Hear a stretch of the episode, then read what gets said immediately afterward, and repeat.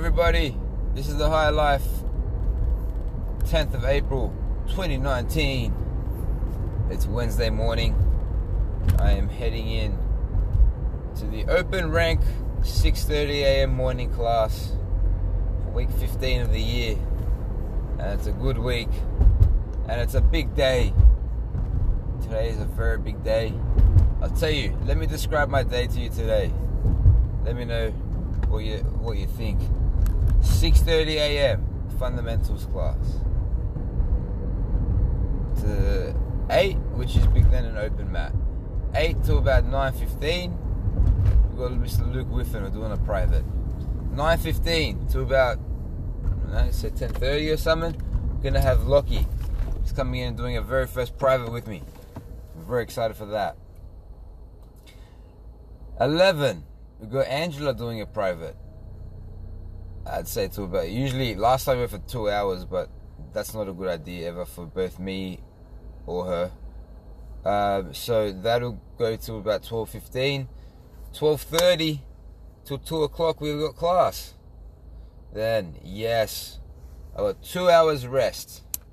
Two hours rest uh, from 2 till 4. 4 o'clock I have Jiu-Jitsu for Kids. 4.45, I have Youth Jiu-Jitsu. Till about 5.50. 6 p.m., I've got Fundamentals. 7 p.m., I've got Open Rank for Wednesday. Now, it's uh, two hours rest, and we're into it from 6.30, and we're finishing at probably about 8.30. And this is far from a complaint. Far from it if anything, this is me praising and thanking a my private students who pay me to work with me on a one-on-one uh, situation. I'd like to thank every student who comes into class today and fills up the room with awesome, curious brains just wanting to learn. Because that, people, that's what makes this whole thing worthwhile.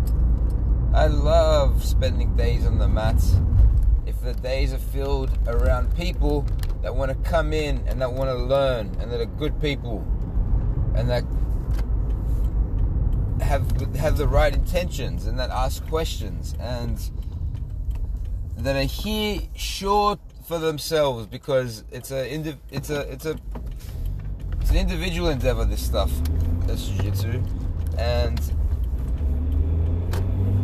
you need to come here for yourself, but you also need to come for everybody else too.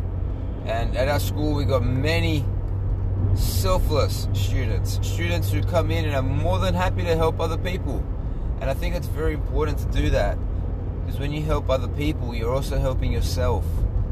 And maybe that's why we've got a room full of students who are learning at exponential rates and learning at rates so much faster than my rate of learning. And I love it. I love it. I love it. And I'm so honored to facilitate this path. It's not just any old path. This path is one of, with Professor, with this syllabus, with all these teachers around us. This is a beautiful path. Phil said it best. There's a lot of jiu jitsu out there. There really is. But sometimes you can make, in terms of jiu-jitsu, you can make black belts in jiu-jitsu that resemble Hyundais as cars, which is fine. Hyundais are a nice car, voted car of the year a few years in a row, five-year warranty. Hyundai's a nice car. You got black belts who are Toyotas. You got black belts that are Holdens you got poor black belts that are a lonely car, like little Yaris black belts. Nothing wrong with them either because they're economical, they do the job. Then you got some. Then you got the the the Mercedes black belts and the BMW black belts, and Professor Sauer's black belts. They're like the Rolls Royce of Jiu-Jitsu. The Rolls Royce. It's just the most it's an exquisite car. It's comfortable. The performance is great on it. I don't know too much about cars or Rolls Royces, But you do know that there's levels. There's levels to this stuff.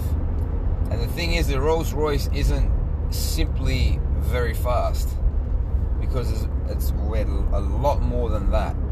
I can't say we. The Pedro Sauer Black Belt is a lot more than that. It's more than just speed. It's more than just performance. It's everything. It's an overall package of brilliance and excellence. And that is what we're going for, people. So I'm happy. I'm happy doing what is to be done. Sharing the mats. Having fun today. We're going to be practicing the mount. Some attacks from mount again. And as I was saying, it's just a a beautiful time to look over some deeper, more intricate details of mounting. And I think in the mount, it's it's just really important that we know those details because without those details, it just takes away from the, the overall package of what we're trying to do. So if you're trying to control, if you're trying to submit somebody, what you're doing from the top is you're accepting all of their feedback. Just get all the feedback. So if they try to do a bridge and roll, okay, you know this person knows the bridge and roll and they're ready for it. If they try to do an elbow escape, it's okay. You know what they're going to do with the elbow escape. So from the top, don't be in a rush to finish. Read your partner, scan your partner, and then from there, let them choose what finish they're after. If they're defending their arms like crazy, start attacking the neck. If they're defending their neck like crazy, start attacking the arms. Either way, you're submitting, you're maintaining, you're submitting, you're improving position, and that's Jiu Jitsu. We're good, guys. Just want to say, see you on the mats. Adiós. Pues.